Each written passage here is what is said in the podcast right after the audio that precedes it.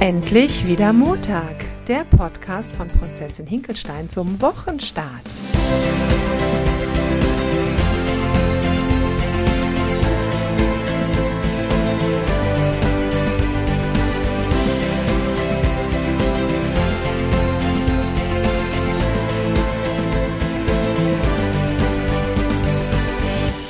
Heute ist wieder Montag, ein trüber Montag. Man könnte fast meinen, es wäre schon Herbst aber ist es nicht. Wir sind mitten im Sommer noch und ähm, heute spreche ich auch wieder mit Nathalie in unserem Freundinnen-Podcast und wir haben ein Thema, was wir euch eigentlich versprochen hatten, aber noch nicht drauf eingegangen sind und jetzt sind wir doch vermehrt drauf angesprochen worden und wollen das doch mal aufgreifen. Und zwar geht es um die gewaltfreie Kommunikation.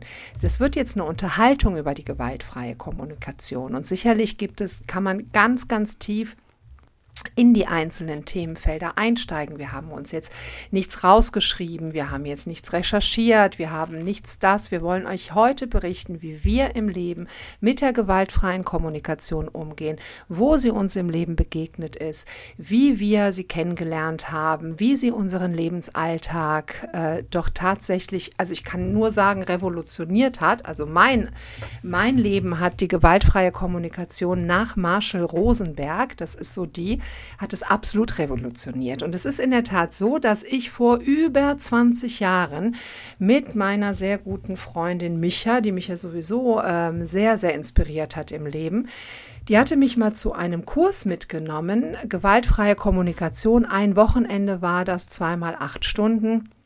Und da habe ich kennengelernt, wie die gewaltfreie Kommunikation nach Marshall Rosenberg funktioniert da habe ich was von Giraffenohren gehört und von Wolfsohren. Ich konnte damals aber noch nicht viel damit anfangen.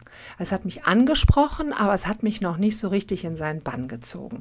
Erst so im Laufe der Zeit, wo ich gemerkt habe, dass ich mit Menschen halt kommuniziere und äh, die Menschen nicht immer sofort verstehen, was ich meine und dass es einen Unterschied macht, wie man kommuniziert, da ist dann die gewaltfreie Kommunikation bei mir wieder ins Leben gekommen.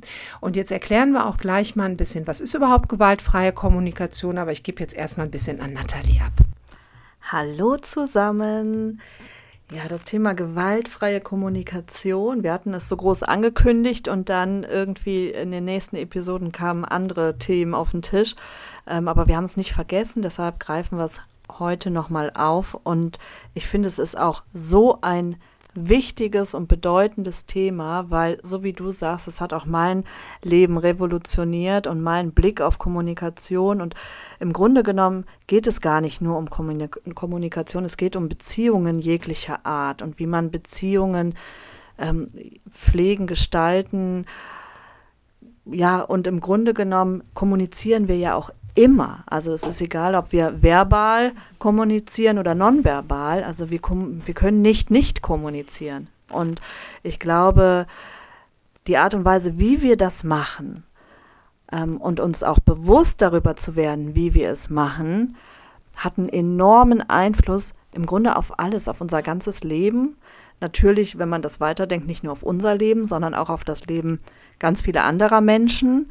Weil wenn sie sich von uns verstanden fühlen, wenn sie sich von uns, also wenn sie das Gefühl haben, dass wir in einer wertschätzenden und achtsamen Haltung kommunizieren, dann ähm, ja, bekommen wir das auch irgendwo zurückgespiegelt und die, die Menschen in unserer Umgebung fühlen sich natürlich auch ganz anders wahrgenommen und angenommen von uns. Und ja, meine Berührung mit der gewaltfreien Kommunikation war ähnlich wie bei dir.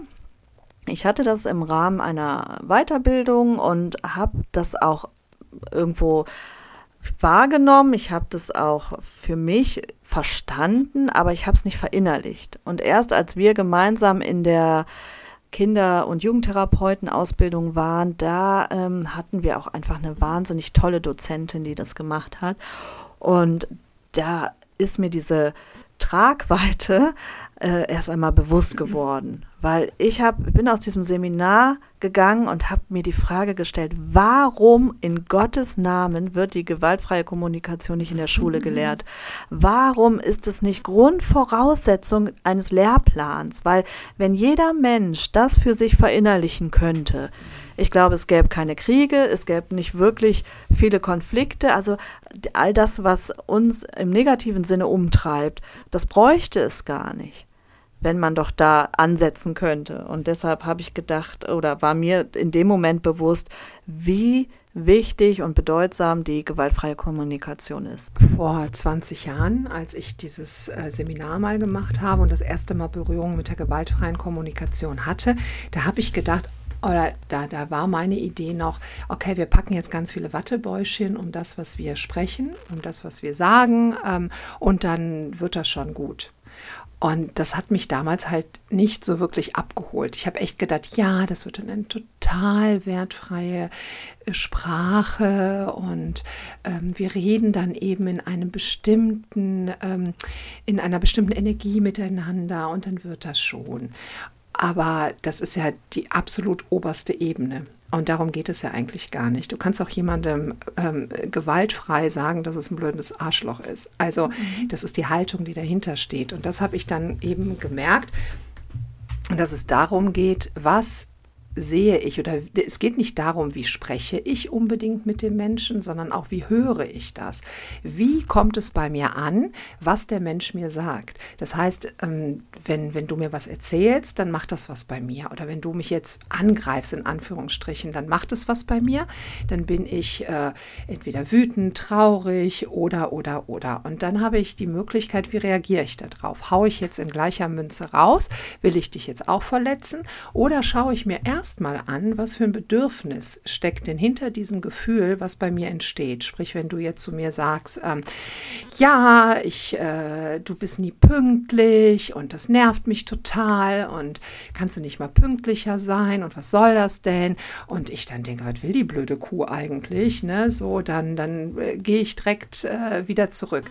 Wenn ich dann erstmal das Gehörte Ne, wenn ich dann erstmal sage, okay, äh, dir ist es wichtig, dass ich, äh, wenn wir uns verabreden, dass ich mich, dass ich pünktlich bin und ne, das, das ist etwas, was, was du für dich brauchst, dass wir, okay, das habe ich gehört, ich mache mir da Gedanken drüber, ich, ähm, ja, das, nee, ist jetzt nicht für jede Unterhaltung, aber sich erstmal zu, erstmal zu überlegen, was macht das bei mir? Warum kommt das jetzt bei mir so an? Ich bin da meinetwegen total wütend, weil ich mir denke, so, ne, so, die nimmt mich überhaupt nicht ernst und äh, was soll das? Ich konnte doch gar nichts dafür, weil dies und jenes ist doch passiert und sieht die das denn gar nicht, wie ich mich denn eigentlich bemühe und jetzt macht die mich hier blöd an, sondern dass ich das erstmal wahrnehme und merke, oh, krass, da kommt ein ziemlich heftiges Gefühl bei mir und mich erstmal um dieses Gefühl kümmere, dass ich schaue, was ist da für ein Gefühl und was steckt denn da für ein Bedürfnis dahinter. Und wenn ich dir das jetzt sofort beantworte, wie gesagt, halt's Maul, du blöde Kuh, und äh, ne, so dann, dann, dann, dann sind wir nicht weiter, keinen einzigen Schritt weiter. Wenn ich aber sehe, dass mein Bedürfnis ist, dass du verstehst, dass ich nicht pünktlich sein kann, weil ich ja total viel da zu tun habe, dann wünsche ich mir im Grunde genommen, genommen, von dir gesehen zu werden, von dir akzeptiert und anerkannt zu werden und habe das Bedürfnis, dass du wahrnimmst, was ich denn alles leiste. Ne? So, ich, wie gesagt, wir können das hier alles immer nur so anschneiden. Und das ist eigentlich das Bedürfnis, was dahinter steckt. Wenn ich das dann entschlüsselt habe und gesagt, oh, okay, dir ist es wichtig, dass ich pünktlich bin, ähm, darf ich dir erklären, warum ich das irgendwie, warum das bei mir nicht funktioniert hat in den letzten Tagen? Und lass uns doch mal gucken, was wir gemeinsam machen können. Dann haben wir eine ganz, ganz andere Basis und Grundlage, eine Lösung zu finden. Ja, genau, das hast du sehr schön ähm, erklärt. Es ist im Grunde dieses Schauen hinter die Fassade oder dieses Entzwiebeln, ähm, dass man davon ausgeht, hinter jeder Aktion steckt irgendwo ja ein Bedürfnis. Und nicht nur bei mir, sondern auch bei meinem Gegenüber. Und ich glaube, so die, der ähm, Schlüssel in der gewaltfreien Kommunikation ist es, die Bedürfnisse, sowohl die eigenen zu erkennen, als auch die des Gegenübers. Also da ähm, hinzuschauen, ich höre immer nur das, äh, was ich hören will in dem Moment oder ähm, was im Grunde meine Entwicklung, meine ähm, vielleicht auch Bedürftigkeit an der einen oder anderen Stelle äh, gerade daraus macht. Also es kann ja gut sein, dass wir etwas hören, was der andere überhaupt gar nicht so gemeint hat. Oder es ist ganz oft so, dass wir das so hören. Weil wir vielleicht im Mangel sind oder eben da eine Bedürftigkeit haben an der Stelle oder selber an uns zweifeln, den ganz großen Wunsch haben, eigentlich vom anderen nur anerkannt zu werden. Also da äh, hinzukommen, das Ganze zu entzwiebeln und zu schauen, was steht denn eigentlich dahinter, sowohl bei mir als auch bei meinem Gegenüber. Also wenn wir jetzt bei dem Beispiel bleiben, Pünktlichkeit, dann kann es genauso sein, dass nicht nur bei mir das Bedürfnis steht, Mensch, ich möchte eigentlich von dir anerkannt werden für das, was ich hier leiste, ähm, fühle mich da jetzt irgendwo ja ungerecht gesehen aber auch hinzuschauen, was, was kann denn das Bedürfnis meines Gegenübers sein? Also vielleicht möchte er genauso wie ich einfach anerkannt werden und gesehen werden oder respektvoll behandelt werden. Also, und das herunterzubrechen auf das eigentliche Gefühl, mhm. weil hinter jedem Wunsch und Bedürfnis ist, steckt auch irgendwo ein Gefühl und wir, es gibt gar nicht so viele Gefühle. Ähm, es ist am Ende immer irgendwie Angst oder Trauer oder ähm, Wut. Wut oder eben Freude. Ne? Also, aber es steckt immer ein Gefühl am Ende dahinter. Und zu, wenn man da hinkommt, mhm. die eigentliche Aktion auf das Gefühl herunterzubrechen, ich glaube, da, ähm, ja, dann, dann kommuniziert man auf einer ganz anderen Ebene. Weil wenn ich hinterher sagen kann, du eigentlich, mein eigentliches Bedürfnis ist es, dass du mich siehst, weil ich habe Angst davor, nicht gesehen zu werden. Das, oder äh, mein eigentliches äh, Bedürfnis ist es, von dir respektvoll behandelt zu werden, weil ich, mich macht das wütend, wenn du nicht. Und eigentlich ist Wut auch immer Angst. Also wenn man Wut herunterbricht, kommt man auch wieder oder meistens auf, ähm, bei der Angst an. Jetzt könnte es ja vielleicht kompliziert klingen, ne? dass man äh, jetzt glaubt, äh, okay, in Zukunft äh, sollten wir immer überlegen, was kommt denn, was, was denkt denn der andere und was steckt denn bei dem hinter und so. Das ist nicht der Fall, weil wir können ja gar nicht wissen, was der andere hat. Das ist ja, wäre ja wieder eine Interpretation. Ne? Wir würden interpretieren, ah, okay, vielleicht fühlt die sich nicht richtig gesehen von mir hin und her. Schön ist es, dass wir es überhaupt in Erwägung ziehen, dass der andere auch ein Bedürfnis und ein Gefühl dahinter hat, hinter seiner Aussage. Um das aber runterzubrechen, und das ist ein ganz einfacher Swift, den man im Kopf haben kann, immer wieder, also die gewaltfreie Kommunikation, Marshall Rosenberg hat immer gesagt, jeder Mensch macht immer etwas, etwas für sich und nicht gegen andere. Dass das wirklich das ist, was man sich ins Hirn bläuen darf, egal welcher Müll gerade vom Gegenüber erzählt wird und man sich denkt, Alter, hast du gehört, was du gerade gesagt hast? Und ich mich wirklich, wirklich, wirklich auch getriggert fühle und wütend bin. Wenn ich daran denke, dann nur einen kleinen Strohhalm habe, wo ich mich festhalten kann und einen Zugang dazu, derjenige hat das gerade aus einer eigenen Not heraus gemacht. Nicht um mich zu ärgern. Weil was wir immer denken, und das fängt schon bei klein auf an, auch jetzt hier die Info an alle Eltern, es gibt wundervolle Bücher zum Thema gewaltfreie Kommunikation mit Kindern. Und ey, das ist so, so gut, weil wir uns ja auch von unseren Kindern, da steht so ein anderthalbjähriger vor und der kann auch gar nichts sagen, außer drei Plapperwörter und wir fühlen uns angegriffen und denken tatsächlich, dieses Kind macht es, um uns zu ärgern. Und wie absurd diese Vorstellung ist, finde ich, kann man im Umgang mit Kindern so unglaublich schön, also Kinder sind ja sowieso die besten Lehrmeister und bei mir ja auch wie bei dir so im Rahmen unserer Betreuungstätigkeit und der Arbeit mit Kindern, dass wir uns wirklich, wir haben da so einen Zwerg vor uns, irgendwie knapp einen Meter groß, maximal und denken, der tut das, um mich zu ärgern. Nein, Nein, tut er nicht. Aber das ist auch übertragbar auf jede andere Situation. Also auch wenn dein Partner dir wieder was erzählt. Also mir fällt es zum Beispiel unglaublich schwer, die gewaltfreie Kommunikation mit meinem Partner anzuwenden. Funktioniert bei jedem super. Also ne, wer mich kennt, weiß, ich bin ein sehr wertschätzender, freilassender Mensch aber nicht bei meinem Partner. Warum auch immer, das muss ich auch noch mal ergründen. Aber wirklich, mir hilft es dann, diesen Strohhalm zu haben, dass auch er es nicht tut, um mich zu ärgern. Wobei, manchmal muss er nur rechts atmen statt links, dann denke ich, das hat er getan, um nur um mich zu ärgern. Und ich bin dann auch fest davon überzeugt und kann mich da wahnsinnig drüber aufregen. Aber es ist so schön erfrischend, wenn man dann sagt, okay, ich habe gerade keinen klaren Gedanken, aber vielleicht hilft es, mal kurz in den Keller zu gehen und wieder hoch, um die Verbindung herzustellen, das hat er nicht gemacht, um mich zu ärgern. Wirklich, wirklich, wirklich. Ich weiß zwar noch nicht, warum der das gemacht hat, aber nicht, um mich zu ärgern. Und das ist so schön, weil, weil dann kommt man auch an Lösungen. Dann kann man ja auch die Frage zurückstellen, du, was magst du mir eigentlich sagen? Also, wenn man dann äh, dem Menschen nicht mehr in Wut begegnet und sagt, ich habe nicht, ich hab nicht verstanden, was dein Bedürfnis ist, warum sagst du mir das jetzt? Warum sagst du mir das? Ich habe es wirklich nicht verstanden, bitte erklär es mir. Und da wird keiner sagen, äh, tu ich nicht, weil man hat sich ja verabschiedet von dem, also man wippt ja nicht mehr mit dem anderen. Wir sitzen dann nicht mehr und sagen was, äh, du bist aber doof, nee, du bist viel doofer und warum machst du das eigentlich? Du machst das nur, um mich zu ärgern und du wirst schon noch sehen, was du davon hast und wir können uns am Ende noch trennen oder keine Ahnung was. Das bringt nichts. Wir müssen versuchen, miteinander zu kommunizieren und das geht gewaltfrei super. Und wie gesagt, bedeutet nicht Wattebäuschen um jedes Wort, sondern eher Wattebausch ums eigene Gefühl und um das des Gegenübers, ja. Wir müssen uns auch vorstellen, dass der Mensch sich ja eigentlich immer nach Verbindung sehnt. Der Mensch hat ähm, das Bedürfnis, ja, von dem anderen gesehen zu werden, anerkannt zu werden. Er möchte in Verbindung treten mit einem Menschen. Es ist paradox zu glauben, dass wenn man sich im Grunde genommen ähm, mit dem anderen ja, konfliktreich auseinandersetzt, wenn man ähm, streitet, wenn man vielleicht auch stur ist oder äh, ja, sich distanziert, in dem Moment gehe ich ja immer in die Trennung. Also es ist, es ist paradox zu glauben, dass dadurch Nähe entstehen kann und Verbindung entstehen kann.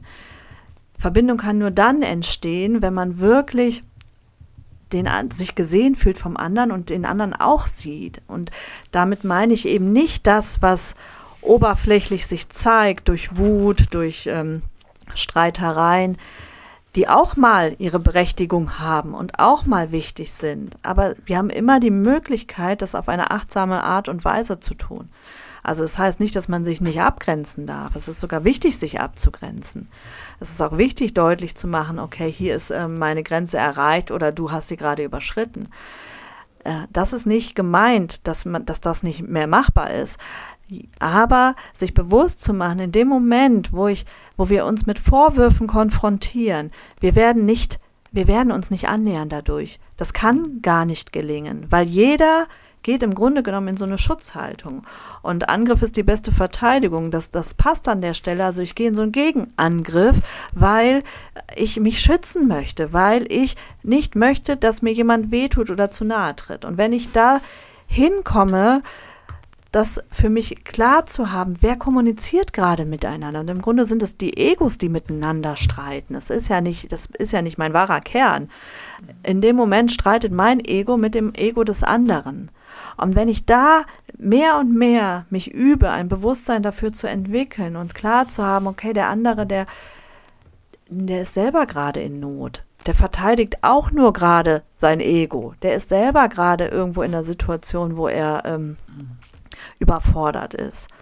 Und selbst dann ähm, auch bei mir diese Not erkenne und bei mir erkenne, okay, auch ich möchte gerade einfach nur verteidigen, weil ich hier was beschützen will, nämlich mein Ego. Und ähm, das hat gar nicht, das, das, das hat gar nicht wirklich was mit mir zu tun.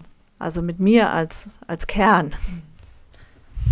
Ja, ich finde, das hast du sehr, sehr schön nochmal zusammengefasst. Und ich habe mir jetzt so dabei immer mal so was aufgeschrieben, was ich gleich sagen möchte. Und dann hast du es gerade auch schon gesagt. Das war ne, eben, dass Trennung nicht verbindet. Und äh, wir immer der Meinung sind, dass wir gegenhalten müssen, dass wir laut sein müssen, dass wir stark sein müssen und äh, nur die Harten kommen in den Garten und nur der Gewinner und wir müssen die Oberhand behalten. Und wenn wir nicht immer dagegenhalten, sondern sagen, was ist denn eigentlich los?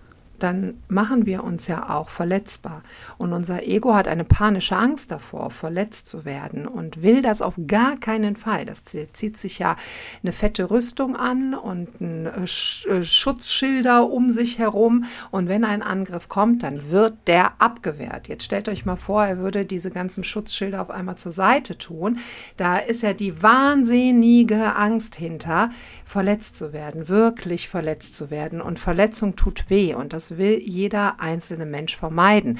Es lohnt sich aber sowas von und das kann man, jeder, der das jetzt hört und Kinder hat, das kann man mit Kindern so gut üben und ihr dürft wirklich versichert sein, wenn ihr mal nicht gegenhaltet, was eure Kinder gerade machen, die euch äh, richtig gerade Paroli bieten und ihr da nicht erzieherisch einwirkt und gegenhaltet, eure Kinder werden nicht zu Tyrannen. Überhaupt gar nicht. Das kann man, das kann sehr gut ausgehalten werden, dass ihr einmal übt. Was macht das denn mit mir, wenn ich mir überlege, was steckt denn da für ein Bedürfnis meines Kindes vielleicht hinter? Warum tut es das denn gerade? Weil in dem Moment ist es nur Kampf und wir haben wir sind natürlich die Sieger. Also wir sind erwachsen und wir werden unsere Kinder immer besiegen. Und auch in der Partnerschaft, der eine, der hat die Oberhand, der hat vielleicht die besseren Argumente, der kann vielleicht dem anderen mehr Angst machen oder weniger Angst machen, der wird das dann auch behalten. Aber wenn man mal aus dieser Geschichte aussteigt und sagt, was entsteht für ein Gefühl bei mir und ich widme mich jetzt mal ganz meinem Gefühl, dann eröffne ich auch dem, dann kommt sofort das Gegenargument, ich höre das auch sehr oft, dass ich sage, ja, es nutzt ja nun nichts, wenn nur ich das mache. Mein Partner muss das ja auch machen. Der ist aber überhaupt nicht dazu bereit, weil das ist nämlich ein totaler Engstirn und der will das gar nicht lernen. Muss der auch nicht. Es reicht, wenn wir bei uns gucken und es reicht, wenn wir bei uns Dinge verändern, weil dann verändert sich nämlich die komplette Energie. Und wenn sich die Energie verändert, dann wird sich unser komplettes Umfeld ändern. Es ist Wahnsinn, was das alles erreicht. In der Erziehung, Partnerschaft, mit Kollegen, gewaltfreie Kommunikation nach Marshall Rosenberg können wir beide total empfehlen. Gibt viele tolle Bücher, gibt ganz, ganz viele Sachen auf dem Gebiet. Schaut es euch mal an. Es lohnt sich definitiv. Jetzt gebe ich noch mal eben zurück an Nathalie, aber ich denke, Ne, vielleicht magst du noch was sagen, aber ansonsten ist das doch auch ganz rund. Aber ich gebe erstmal rüber. Jede Wut, jedes ungute Gefühl, was wir spüren, was irgendwo ja eine Kraft hat in uns, das hat immer, immer, immer, ich glaube, ich habe es auch im Rahmen eines anderen Podcastes hier schon gesagt, etwas mit uns zu tun. Ich glaube, da wiederholen wir uns ja sowieso immer. Ne? Ja, aber es ist, das kann man sich auch gar nicht oft genug sagen. Also man kann sich das so vorstellen, jedes Mal, wenn es in uns etwas bewegt, dann ist es ein Eingangstürchen in Richtung Freiheit. Denn wir haben durch diese Gefühle die Chance, aufmerksam zu werden, die Chance zu erwachen, zu erkennen. Ähm, wenn man dann durch das Türchen durchgeht und wirklich für sich erkennt, was, was ist dahinter, dann ähm, habe ich ja auch die Möglichkeit, ich gehe in die Verantwortung, da was zu verändern. Ich habe die Möglichkeit, Muster, Blockaden, all das, was in uns ist und sowieso da ist und wirkt, aufzulösen und auch loszulassen. Und dann werde ich freier. Und wenn man sich da übt, vielleicht auch über ja, Monate und Jahre und da sich auf den Weg macht wirklich, dann spürt man mehr und mehr, wie man in diese Freiheit kommt und wie Dinge von außen, die an mich herangetreten werden, mich gar nicht mehr so triggern, weil ich viel schneller sortieren kann. Also ich spüre es auch bei mir. Ich kann einfach schneller sortieren. Wer spricht gerade zu mir? Ist es mein Ego? Ist es ähm, ja meine Verletzung? Was ist da gerade in mir, was ich da zeigen will? Und ich bin weg davon, dass ich den, den anderen dafür verantwortlich mache. Ich bin weg davon zu sagen, okay, der hat aber jetzt und jetzt muss ich mich dagegen stemmen und wehren, sondern ich kann mittlerweile den anderen ganz gut lassen und das auch gut aushalten. Natürlich nicht immer und ich bin auch nicht jeden Tag gleich aufgestellt, aber ähm, vom Grundsatz kann ich den anderen ganz gut lassen und sehe es wirklich, also ich bin oft dankbar für diese Gefühle, die da in mir hochkommen, weil ich wieder denke, oh, da ist wieder ein kleines Türchen. Da ist wieder ein kleines Türchen, was mir ähm, die Möglichkeit gibt, freier zu werden. Und ich glaube, wenn wir das sehen können und da auch den, den Wunsch haben, etwas zu verändern, dann ja, machen wir uns da auf einen richtig schönen und spannenden Weg. Und der Weg führt ähm, nicht ins Außen, sondern der führt ins, ins Innere und dann eben auch in die eigene Freiheit. Und dann können wir das ja vielleicht wirklich als wunderschönes Schlusswort ähm, stehen lassen. Und vor allen Dingen, wir treffen sowieso eine Entscheidung. Also wir treffen sie eh, entweder in die eine Richtung oder andere Richtung, aber wir treffen ja eine Entscheidung. Weil wenn jetzt irgendwie jemand sagt, ah oh, ja, nee, das ist mir jetzt irgendwie alles, äh, ich weiß noch nicht, ob ich äh, Richtung meiner Gefühle schauen will oder nicht, das ist auch eine Entscheidung. Also wie gesagt, trefft sie, wie ihr wollt, aber ihr trefft sowieso eine Entscheidung. Und jetzt einen wunder, wunderschönen Wochenstart. Ja, wir hoffen, dass das Wetter besser wird und dass wir doch noch ein bisschen Sommer kriegen. Aber gut, es ist wie es ist. Euch alles Gute und wir hören uns nächste Woche wieder. Bis dahin, die Claudia und Nathalie. Ciao. Bis nächste Woche. Tschüss.